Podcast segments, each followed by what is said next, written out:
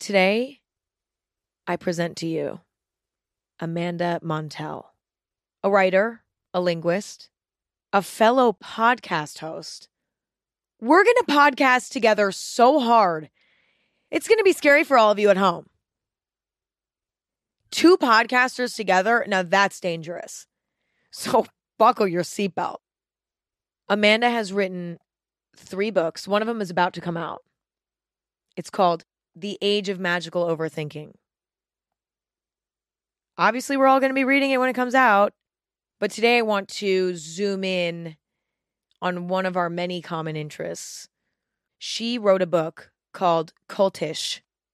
She wrote an entire book about cults, the language used in cults, cult like behavior. I'm excited to talk to her about cults as a whole, but more than anything, discuss how we participate in cult like behavior on a day to day basis without even realizing it. And she's really investigated the line between what is a cult and what is just cult like behavior, what makes it healthy and what makes it dangerous. And this is something I am curious to explore because I think it's a little bit more relevant than we even realize. This episode is presented by Haagen-Dazs. It's love at first bite with the new Haagen-Dazs Dulce de Leche bar, featuring rich caramel dulce de leche ice cream, swirled with thick, milky dulce de leche ribbons and dipped in milk chocolate. Indulgent? Yes. The perfect way to treat yourself? Absolutely. Find at retailers nationwide. That's DOS. This episode is brought to you by Bumble. Dating can be exhausting. Even just getting to the dating stage is a little bit overwhelming. You know, I'm not somebody who loves casually dating. I like to be in a relationship. Finding somebody you're attracted to is challenging enough, but then making sure that you're compatible is a whole other challenge. Well, Bumble is helping take some of the pressure off. Now you can make the first move or not. It's entirely up to you. Thanks to Bumble's new feature, Opening Moves. It's a simple way to start conversations. Just choose a question and let your matches reply to kick off the chat. Try Opening Moves on the new Bumble. Download Bumble now. This episode is brought to you by Bai. It's Wonder Water. So I was wondering, what made Bai so great? And it's actually pretty simple. Bai is infused with antioxidants. In whatever flavor you're picking up, for me, it has to be Bai Raspberry Lemon Lime by Sydney Sweeney. You'll also find that it has electrolytes and no artificial sweeteners. So for flavorful hydration, choose Bai. It's Wonder Water. Learn more about Bai and discover all the exotic, bold flavors at drinkbai.com. What got you interested in cults? Like, when did that become a fascination for you? The seed was really planted by my dad. My dad spent his teenage years against his will in a cult called Synanon. It was an extremely exploitative, classic 70s cult. And it was stationed in the Bay Area when my dad was there in the late 60s and early 70s. It started out as an alternative drug rehabilitation center mm-hmm. that grew to accommodate so called lifestylers or people who were just interested in the countercultural movement of the era. And my dad's dad was one of those people who was kind of bored of nuclear family life and wanted in on this experimental lifestyle. So he forced my dad, who was 14 at the time, to move to this compound where children lived separately from their parents in these dismal barracks and people weren't allowed to work or go to school on the outside, although my dad did lay low and hitched a ride into San Francisco every day so he could go to a normal school. And uh, yeah, so it was really oppressive. Everybody wore similar clothes, but the life in Synanon was defined by this one core activity, which was a mandatory nightly ritual called the game, which was framed as a form of group therapy, but really it was a means of social control where everyone was divided into groups. They would gather in a circle and be subjected to hours of vicious interpersonal criticism. Mm. So they would call someone out and say, Emma, I'm not going to insult you, but it would be like. By the way, you can. I'm not a sensitive person. I can fucking take. Actually, I am so sensitive, but I can take it. oh my god, I would. I don't know if I would be good at the Synanon game. I would like to try it. I but, would be um, terrible. yeah, I'd be like, "You're super. You're really gorgeous. no, you're like, really too gorgeous. You're giving. Hot Yes, and so sweet. I, I like. Yeah, I don't think either of us would be good at I this. I don't think I would be. Yeah. Um, so that was sort of the centerpiece of life in Synanon. Um, so my dad escaped as soon as he could at the age of 17, went on to become a research scientist. My mom's a scientist too. And I grew up on these stories of Synanon. And as I came of age, I couldn't help but notice that the techniques of influence that my dad described Yeah. on the compound uh, showed up in everyday life, like my high school theater program and, you know, Yes, yes. and uh, like the startup where I worked in my early 20s. And certainly once I moved to LA, the ways that everyone talk would talk about fitness, soul cycle, wellness, goop, you know, I was like, cultishness is everywhere. And I studied linguistics in college. Language is my passion. It's like the Yeah. lens through which I'm sorry, Ernest. yes. Um, but it's like the lens through which I see the world. And so um I I see cultishness, but more so I hear it. And so the the ways that we speak every day are really reflective of our various degrees of cult-ish influence. Do you think growing up around these heavier stories about Synanon was helpful for you in some ways? Like, do you feel like it made you more keen about the ways that you can be manipulated? Mm. Like, do you feel like you were less gullible because you were exposed to that at such a young age? I would like to think so, you know. Interesting, because okay, yes, yeah. yeah. Well, when I when I set out to write cultish, I, I kind of felt a little smug about myself, as as a lot of us do. You know, we we watch cult documentaries and we hear these stories and we think, I'd never fall for a group like that. Doomsday preppers, you know, the Heaven's Gate types. How could they ever believe this? You know, poppycock. Like, Totally. So obviously untrue, or I, I would like to think I I'm not so um, amenable to this type of group, but indeed I was humbled by the research process because I would speak to members of cult ish groups along this wide spectrum, and I saw myself in them. Like they're they were not the sort of desperate, you know, intellectually deficient stereotype Yeah. that tends to be portrayed by the media coverage of of so many of these cult tragedies. They were, if nothing else, optimistic, extremely so. I think of myself as a super optimistic person Mhm. they were service oriented they were really interested in actively finding their life purpose. They were not interested in mainstream institutions mainstream healthcare system government traditional religion. They were sort of countercultural. And these groups tend to flourish during times of broader socio-political tumult like now. I really saw myself in a lot of them. So it's been fascinating to take everything I believed about cults, like, oh, I know. I know what a cult is. You know it when you see it. Yeah, You know, yeah. A- a- a- they ha- there are so many quotes that sort of reflect that prevailing wisdom. Like a cult is a group where the leader thinks he can talk to God. A religion is a group where that leader is dead. Yeah, you know, there are all these things that put it into perspective. Really, like the word cult is so subjective. It's so hard to define, actually, objectively. It's so sensationalist. It's so alarmist, and. There's something about them that's not all bad. That's why they're alluring. That's why people end up in them. totally They are aesthetic. Yes. They are they do provide a sense of community and Yep. belonging and ritual and meaning, these things that we all want. Yep. And up until a certain point, they're great. I, I did research about what a cult was, and it was interesting because every result was a little bit different. I think a misconception I had about cults was that they're all religious. Like they're Mhm. all very, very spiritual and there's always a God. That's what I assumed. That's actually not the definition. The definition is more about there being a set of rules and a really strong leader, and it usually ends badly. Like that's kind Yeah. of how I've seen it. Although, like, what's so wild is that like there are plenty of cult like groups that actually don't have one singular leader with a face. I mean, QAnon. Who's the leader? Totally. And that's part of the mystique and that's part of what makes it so insidious. yeah. Um, but I feel you because I I grew up with these scientist parents. You know, one of them was a cult survivor. I I was sort of conditioned to think cults must have some element of the metaphysical or the supernatural, but Synanon didn't. It wasn't a religious group. So the whole experience of writing this book and seeing cultishness in everyday society has really like invited me and I hope others too to look more at our own cultish affiliations and to Yep. have more empathy toward people who it would be so easy to say like oh they're in a cult they're brainwashed. Yep. Being somebody who has a way with words, you. Um what is your definition of a cult in your head?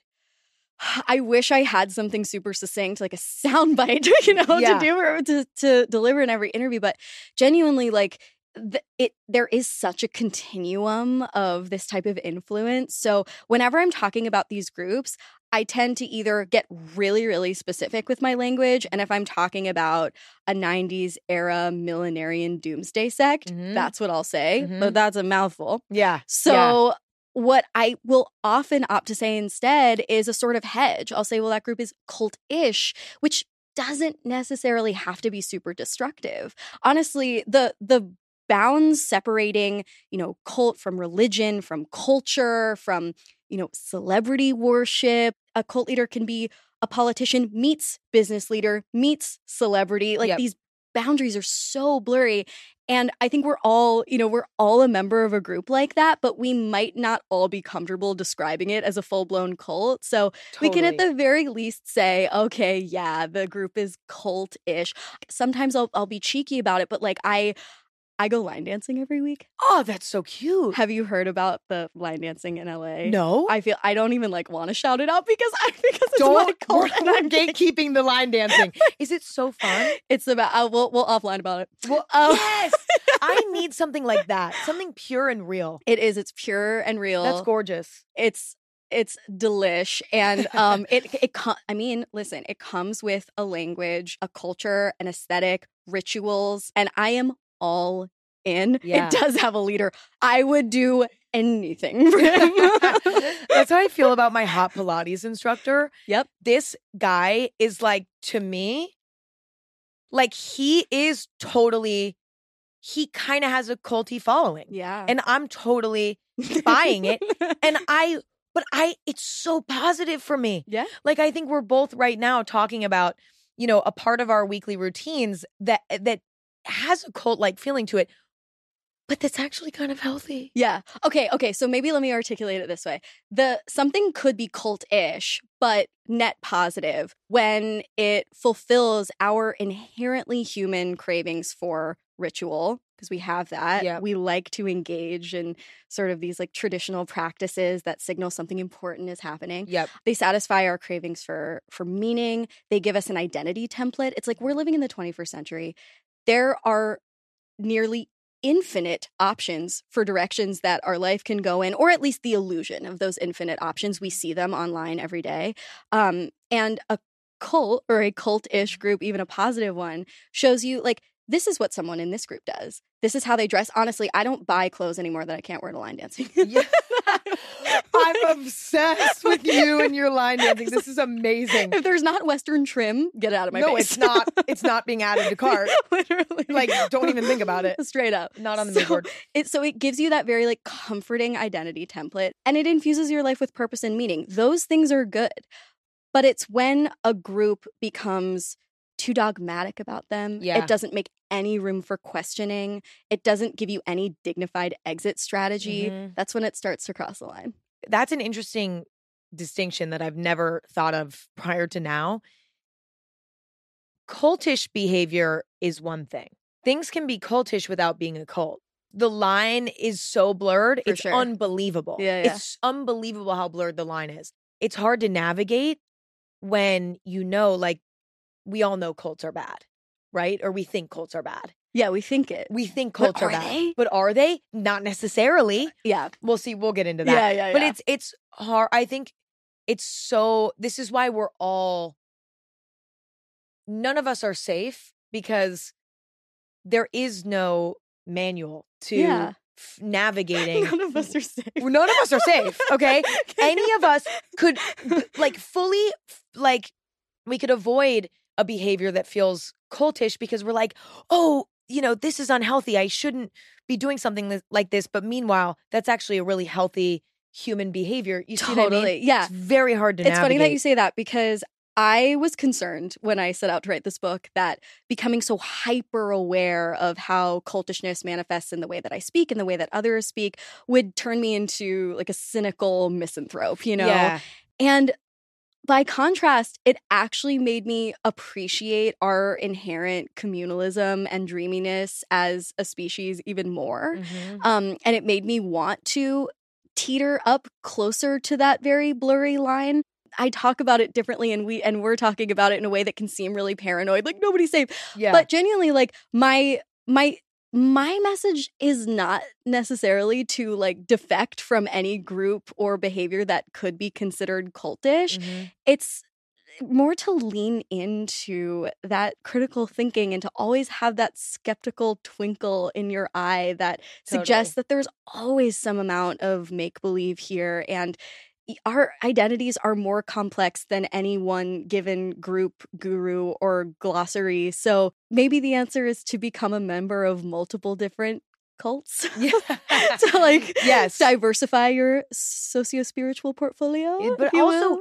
the awareness like i think it comes down to awareness in a way you just don't want to lose control yeah it's when you lose control that things get a little spooky You don't want to lose, too much control. Here's and here's that's the Yeah. wild thing, right? Because like, I think part of why people love Soul Cycle, and maybe you feel this way. i was a soul cycle total cult member. Were member. you? Yep, Were you? absolutely and i'm still i i'm the workout class cult member to a t I, Oh i'm always addicted to one or the other Funny. Well, I actually, like, I mean, I came across studies that the Harvard Divinity School did. Like, this is you know a top institution that was you know finding that people were saying. Protestantism is out, church is out. Yep. Soul cycle, CrossFit, this is my new religion. People Yeah. are saying CrossFit is my religion. Um, and you know, if when you compare the groups, it's like there is a charismatic leader who has these Mhm. incredible oratory stylings. But uh, but speaking of the sort of like losing control, when I'm at line dancing, and i love this this is my this is like my reference point, but um, I- I'm sure everyone has one that they can think of from their own life. But totally I do appreciate a certain feeling of surrender that I feel during that four hour period. four hours, listen to me. It's sometimes it's even Four longer. hours is a lot that's amazing okay I'm, I'm loving this we have to talk about line we'll dancing get into it. next episode's all about line dancing i need to know everything oh god. But yeah, but a certain amount of surrender actually feels really good. Mhm. Um, but I I like what this one scholar named Gary Eberle said. Um, he he defined something as ritual time. Mm-hmm. There needs to be a period when you engage in these cultish behaviors, and maybe there's a ritual to signify that that period has begun. And then there needs to be a ritual to signify that that ritual time has ended, whether it's taking off your cowboy boots or Yes. blowing out a candle or taking off your shoes or whatever it is. The word sacred literally means to set aside. And so I think that some of these more transcendent, surrendering experiences need to be set aside from our more complex, nuanced life in order to protect ourselves. maybe that is the difference between a healthy situation and an unhealthy situation when your entire life becomes about this Does it follow you off the line dancing floor? Yes. Does it follow you off? is clearly yes. but also like but can you like is there do you have a life outside of it because like and i think you Yeah. do with line dancing and i think i do with my hot pilates yeah. yeah. class you know what i mean like i think we have a hell we have hell it's honestly boundaries is does it come down to boundaries like maybe that's it it's like having a healthy space where it's like you can surrender in like a safe environment and Yeah. you can surrender and and you know sort of lose control and and and let somebody else guide you in a way for a little while knowing that you will be going back to you at some Yeah. point that day So here's the trouble. know? And there's always like a counter perspective to like everything. We're like, oh, maybe it's this, maybe it's that. And Yeah. It's like, yeah, maybe. But listen to this. Right, So like right. a lot of cultish groups are really effective at making you feel like this is a safe space and making you feel like there's room to push back. But actually, you and your gut know that there's something amiss, even though they're saying all the right things. And this is why this book is about cult language mm-hmm. because I genuinely believe that that is a cult leader's most powerful tool because it's yeah. invisible, it's seemingly commitment free, but every clue that this group is maybe too cultish for comfort can be heard in the way that they use language and the way that they encourage their followers to. This episode is brought to you by BetterHelp. When you're feeling down, sometimes it's good to be alone, but talking can also be a big help keeping everything bottled up is not great for your health. It would cause me a lot of stress and anxiety. It's almost like I use this metaphor a lot, but it's almost like carrying a backpack around. And when you have stuff bottled up, gets added to the backpack. And when you talk about it, you get to take it out of the backpack. Now the backpack's a little bit lighter. Once I got older and I learned how to communicate, I never stopped because I like having an empty backpack. It just feels better and my quality of life is better.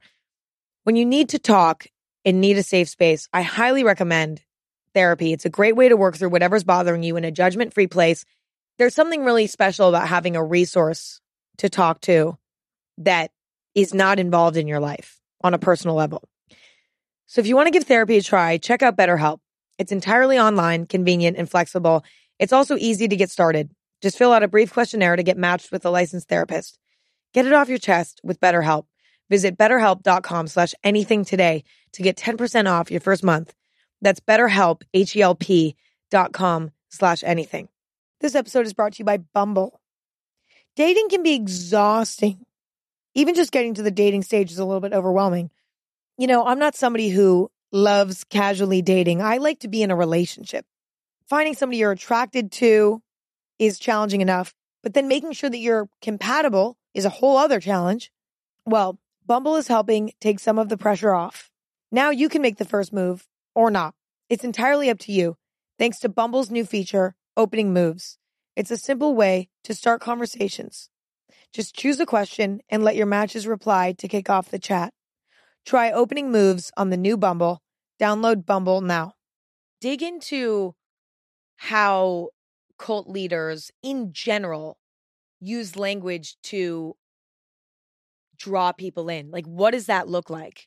At its most benign and across the board, all cultish groups will have a vocabulary of specialized buzzwords that will carry like some amount of emotional charge. We all have this sort of in group mentality that can be constructed with language. And in certain corporate environments, it might involve using language like, we need to get aligned on those holistic organic initiatives. You yeah, know, it's like yeah, this sort yeah. of, it's like, what does that even mean? like, it doesn't really mean anything or not anything that can't be said in plain English or maybe truly nothing at all but it does signal that you're a part of this in group and when you when you use it you are filled with a sort of a sense of superiority. It's like i'm on the inside of this group that knows how to use these buzzwords and just using them alone is a signal that that i'm in and there's an us versus them dichotomy that may or may not be super destructive.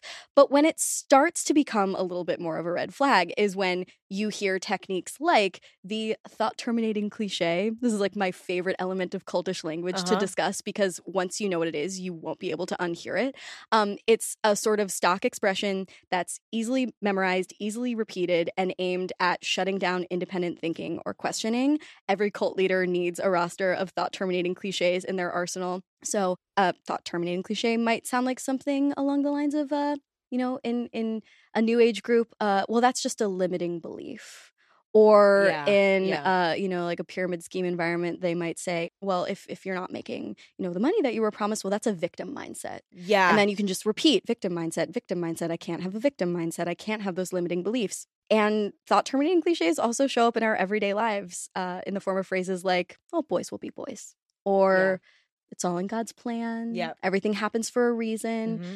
And they're really effective because they put your cognitive dissonance to bed. You know, when you feel that sickening internal skirmish where you're like, this group that I've invested in for so long, it, you know, should be great. And, and I want it to be everything it was promised to be. But actually, I have this intuition that something is hypocritical or something is amiss, a thought terminating cliche can be delivered to you to put that cognitive dissonance right to bed. And that will allow those in power to remain in power for a little bit longer. It's eerie how a lot of us, I think, even use that type of terminology because we've, you know, heard it from probably somebody who was, without even probably realizing it at times, trying to sort of control your beliefs in a way. Yeah. And I think a lot of us have adopted that mindset to a point where now we're spreading that. We're using those tactics thinking that we're doing the right thing, but we're we're actually adding to something that's really, really unhealthy. Yeah. So, like, the most destructive version of a thought terminating cliche might be I don't know, if there are any like tried and true cult girlies watching, Yeah. um, you'll know like Warren Jeffs, the former and now imprisoned abusive leader of the fundamentalist Latter day Saints. He had this phrase, keep sweet. He, he was all about perfection and obedience. The fundamentalist Mormons were like this very contained, physically isolated group um, on the border of Utah and Arizona. And he he took many wives. He had like 80 wives. Some of them were underage. And they uh, were all instructed at every turn to keep sweet, which was this very haunting, spooky, almost like God. nursery rhyme sounding phrase that meant like, you cannot question me. You need to abide by our standards of femininity and subservience and deference. And if you don't, there will be terrifying consequences. You could be excommunicated, you could be punished in various ways, but it was all under the guise of this catchy tagline keep sweet. Ew. Ew is right. Yeah. Can this language ever be used in a way that's beneficial? Like, I'm not, you think so? Yeah. No, I think this language can be positive because there's nothing inherently sinister about feeling a part of something, about rallying around a collective mission. Um, my best friend works for a nonprofit, and I hear cultish language in this nonprofit. Yeah. And nonprofits can be insidiously culty, but you know, ultimately, this is a nonprofit that I also that I support and Yeah, think that they're doing amazing work. And it can be it can be hard to like drum up the motivation to continue to fundraise and support a cause where where a lot is working against you. Mhm. And so to have these sort of like rah rah phrases, mantras, if you will, that everyone can lean on for inspiration, like I think that can be beautiful. There there is something actually like physiologically transcendent that happens when we engage in a group mantra or Yeah. a group dance. Like it really bonds us. Um and and that can be a beautiful thing, but it's when we're in that state of vulnerability that someone uses that to come in and influence us in an insidious way that it, it's a double-edged sword. Do you think that any cult like behavior is rooted in vulnerability? Yeah, I would say vulnerability plus seeking, right? Because, Sure. like, if you don't have any hope that there is something that can fill that void or that can satisfy that need for belonging and connection, then you're probably not going to seek it out and you're not going to fall into a cult, a good one or a bad one. Um, so it needs to be like a little bit more active. Um, I, sometimes I joke that like being super, super skeptical could sure prevent you from the allure of a destructive group, but you'll die alone. Yeah, totally, totally. Like- it's like that because the whole point of life is is other people. So it's like you're kind of you're bound to fall into something. And you can't and you can't whether it's like bad or good, yeah. It's kind of an inevitable thing. Yeah, if you're doing it right, you know, Yeah. like who, who show me someone who's gone their whole life without joining something cultish and I'll probably see someone pretty lonely, you know? So lonely. Yeah. Such a good point. Like my dad is so happy and he's a surfer. He is Listen. No, that is a cult. That's a cult. That is a full cult. My dad would be the first guy to say, he'd be like, no, 100% this is Yeah. a cult. You kidding me? He's like, he's obsessed. Yeah. And he's like, and there is, there's the, there's the mantras, there's the, you know, there's the mindset, there's the people, there's the, there's the word, there, there's, there's all the, the, different words. gatekeeping, There's the, the, gatekeeping, territorialism. There's the like, you know, there's earning this and earning that. Totally. It is so he Yeah. is gonna LOL when he Yeah. hears me oh, bringing Oh, but here it is. It's like we were just joking just now. We were being like, it's totally a cult. Oh my god. yeah, And I, I, I'm like blowharding about how like I only hedge my language or like I like. But here's the thing too: is that we as conversationalists are so inherently good at being able to pick up on the intentions and the context and the stakes of whatever Yes. we're discussing in a conversation like this that you kind of can use the word cult in in this lighthearted of a Yes. capacity and we all know that we're not actually talking about the stakes of heaven's gate I had this sort of epiphany recently about religion, like traditional religion. It's not the backbone of society that it used to be, It is not. especially in the United States, right? It the numbers are going down. A lot of people who even are religious are starting to branch off and form their own individual spiritual whatever. Yeah. And so I love to analyze these things in my free time. I'm laying in bed and I'm like, what's going to happen with this? Because for so long, traditional religion was the backbone of society. It's how everybody got through challenging times. It's how everyone, you know, decided to structure their lives. It was so key. Yeah. And we're losing that. Mm-hmm. And on top of that, we're in a very confusing, unsettling moment Yes. where there's just this lack of structure, I think. Mhm. And I don't necessarily think that that's bad because I Uh-huh. think that that just means we're evolving and we're, you know, we're making changes based on our new circumstances. We're doing so what humans we do. have to do this, right? I have had this hunch that there's going to be this like resurgence of the 60s and 70s where there's all these cults because history mirrors itself sometimes. It does. And are we going to have a rerun of the 60s and 70s or are we already experiencing the modern cult? It's just different and it's just not religious. I think the latter. Me too. And Me here's too. what's interesting. Okay, yeah. Yeah. Because as tricky as it is to define the word cult, it's actually even trickier. And religious studies scholars have been arguing for even longer about how to define a religion. Does it need to involve God? Maybe not necessarily. But you are correct and, and spot on and, and a living example of it. Gen Z women are actually the population who is rejecting religion faster than anyone else. It was true for a long time. Like Pew Research data reflected for a very long time that women were actually more religious than anyone else. Um, and very recent Pew data has reflected that I think 49% of Gen Z women identify as religious nones, not identifying with any religious community whatsoever. But our desire for all of these things, you know, Yeah. connection and and something to believe in doesn't Yeah. go away. Like we as humans have always been like lovers of fiction. We don't know why we're fucking here. Yeah, yeah, know? yeah. We don't we don't know what the point of all of this Yeah. is. So we have to make it up. And like even if we are, you know, obsessed with physics and empirical facts, Yeah. it still doesn't fulfill this sort of emotional psychological need to uh, to answer the question of why. Yeah. Why? Yeah. How do we spend our time meaningfully? How do we experience awe? How do we connect with others most effectively and, and meaningfully? It's like this is it's a confounding existence that I think you're right in a way is only becoming more confounding as we become more globalized,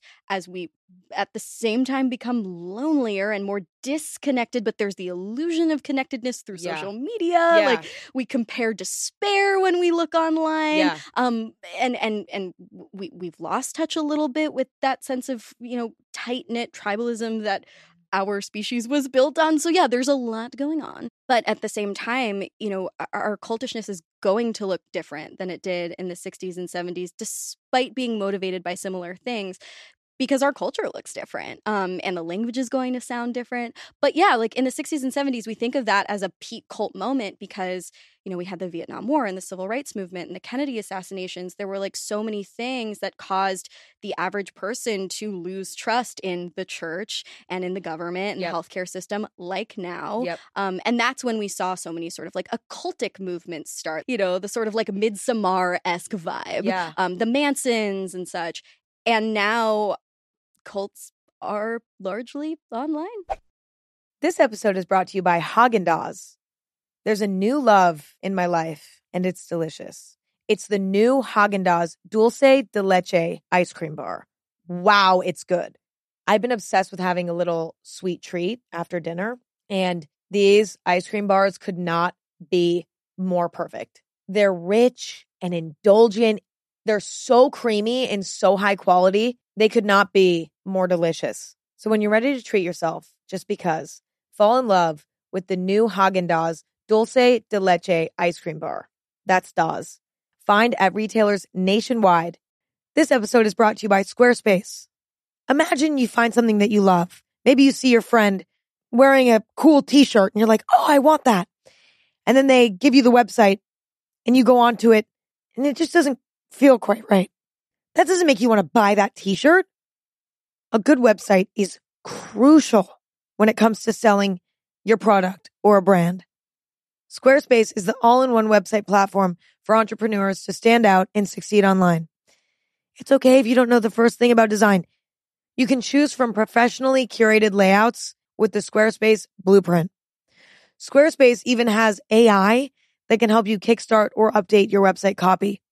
If you're selling products, Squarespace makes checkout seamless for your customers with simple but powerful payment methods.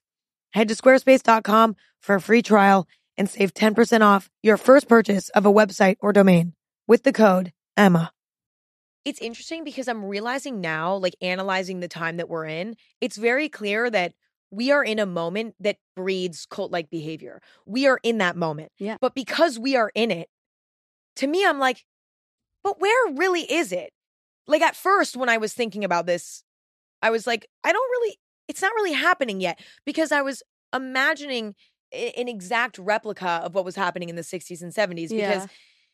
I guess I don't know any different. It's almost like we don't know what our cult era of now really is yet. We're too close to it. We're too close to it and we're going to find out later. yeah. Like to me, the online forums, because there are so many, and that's a huge thing that I sort of turn a blind eye to, if that makes sense, because it makes me uncomfortable. And there's so many. like, Mhm. It's on Reddit. It's it's everywhere. It's even, but it's in corners of the internet that I'm not in.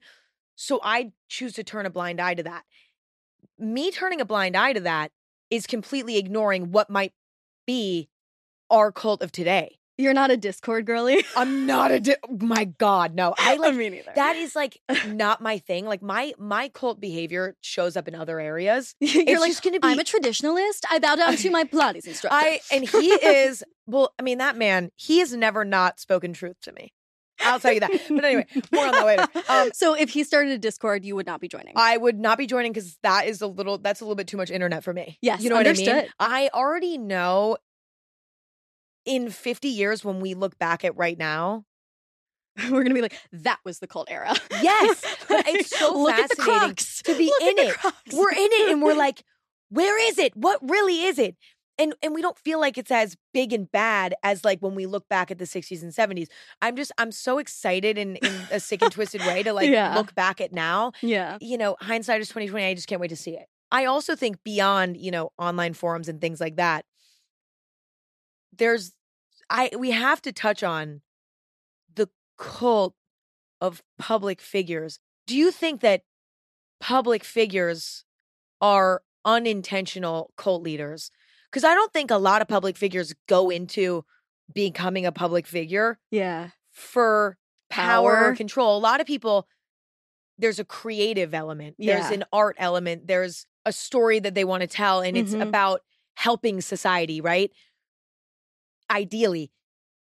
But do you think public figures are cult leaders in a way? They certainly can be. So you think they can be? Yeah. Okay. Yeah. Well, it's just so weird when you're a creative person, your success and how well you're known are so intrinsically linked.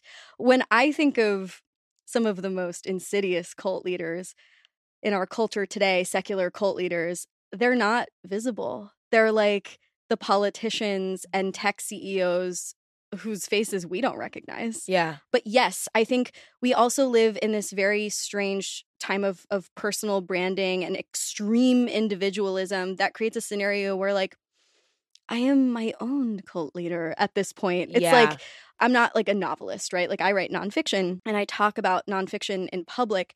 And this person that I'm ta- not to be like totally navel gazing, but for argument's sake, like this person talking to you right now is a version of me Mhm.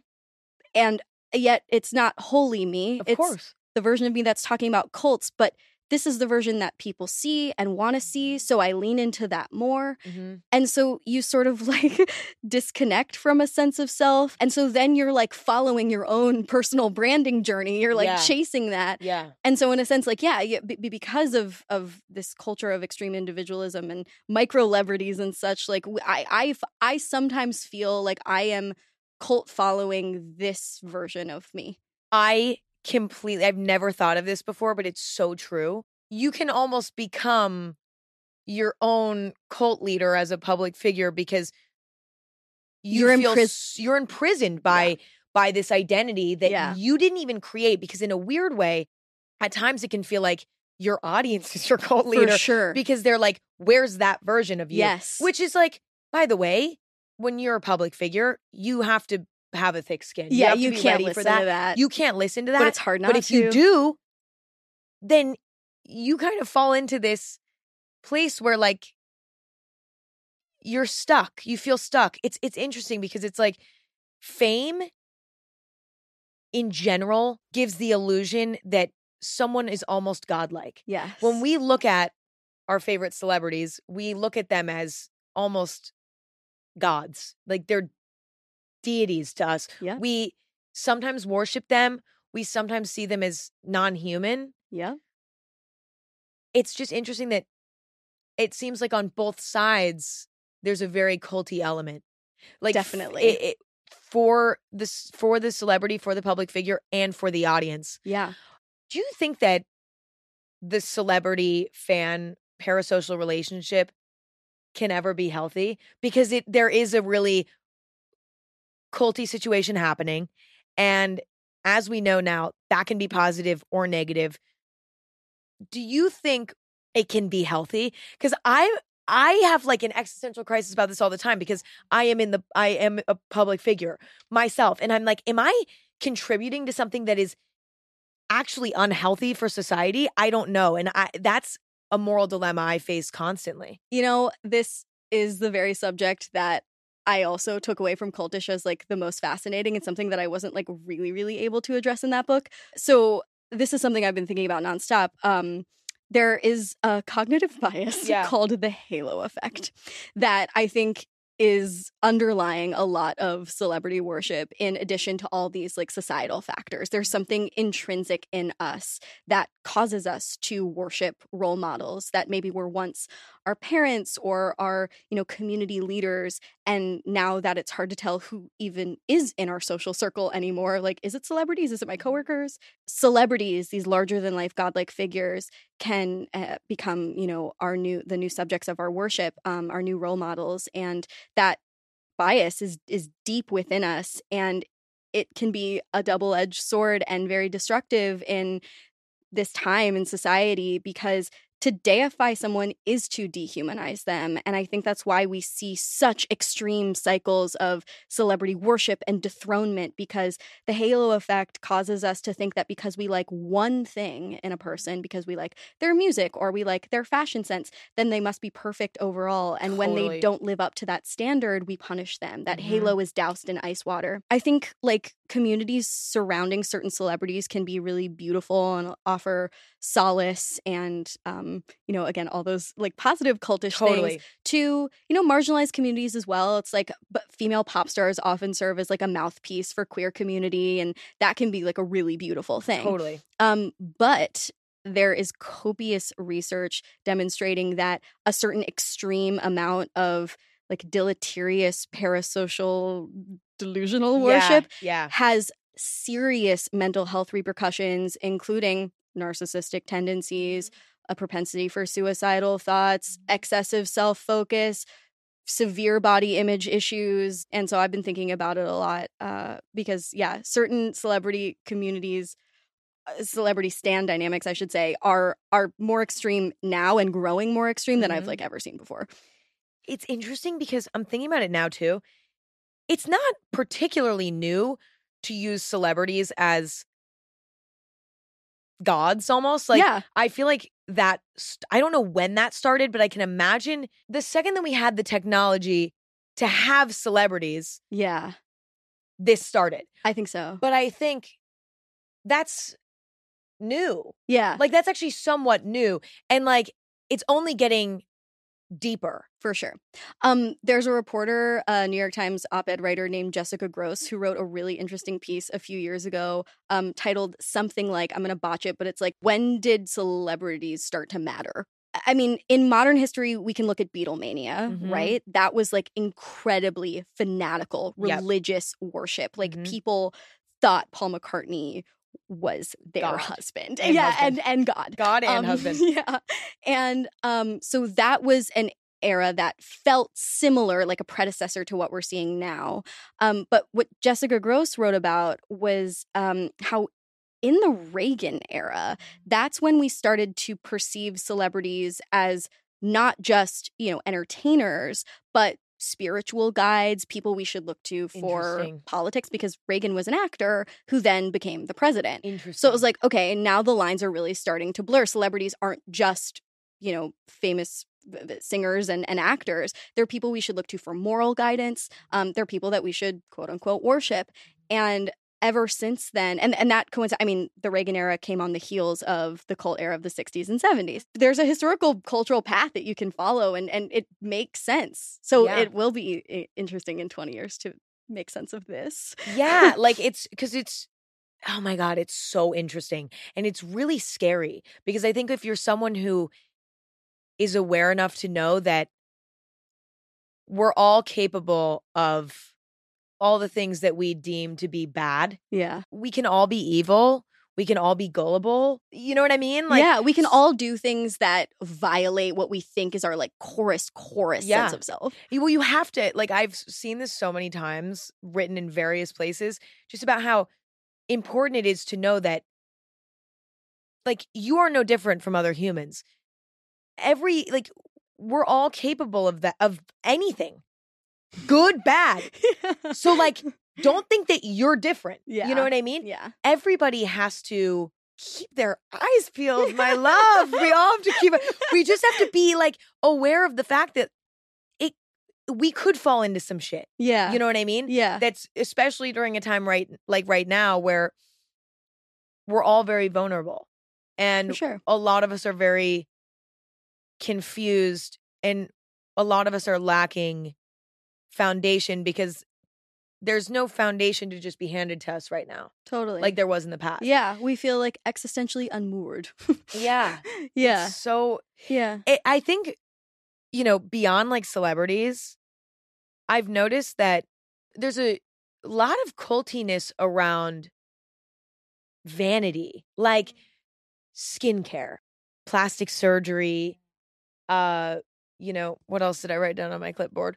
It's workout classes, it's diet culture, it's there's a cultiness around appearance too. yes. Like that's a huge Yeah, section of this debacle. yeah. I think. Well, obviously, like social media has exacerbated this. We're sort of all expected to present ourselves like celebrities in a way and Yeah. our standards for perfection have increased as the technology to attain those standards has increased um but i actually think that the those phenomena you know our our obsession with skincare and plastic surgery and such and working out is still connected to the religious origin story of the united states because this is fundamentally like a protestant capitalist nation, you Mhm. know, and um, we have these standards of perfection and obedience and self improvement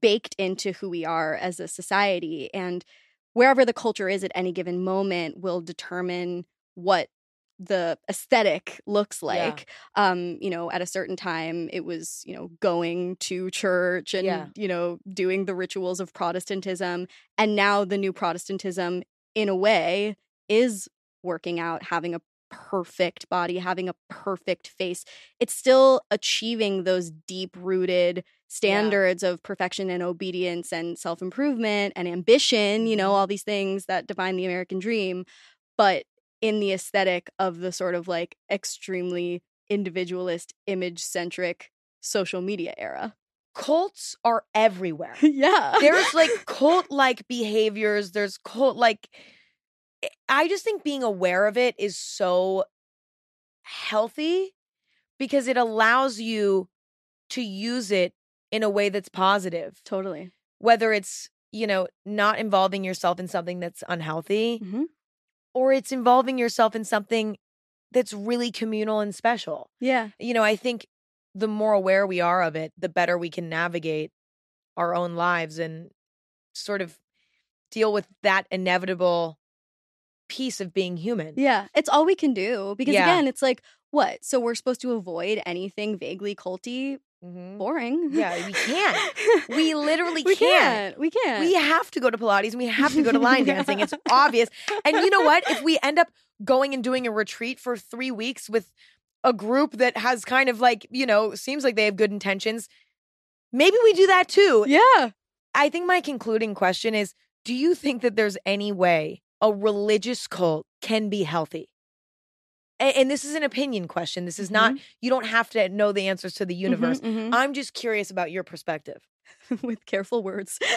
a, a group that has qualities that could be considered cultish, Mm-hmm. like ritual and us versus them attitudes and such, and also metaphysical and spiritual beliefs, can be healthy as long as there is room for pushback, a dignified exit strategy, a way to say, this might not be for me anymore, or actually, I would like to keep just one foot out the door.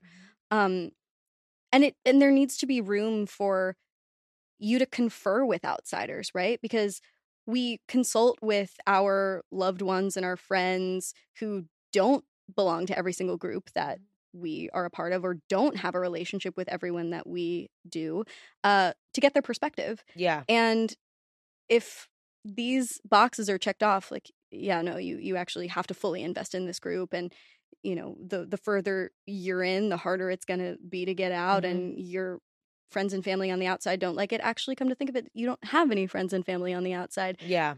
Those are some of the characteristics that signal too cultish for comfort. That's the perfect place to end it. Oh. Too cultish for comfort. comfort. Thank you for coming on. oh, it was my honor. It was phenomenal.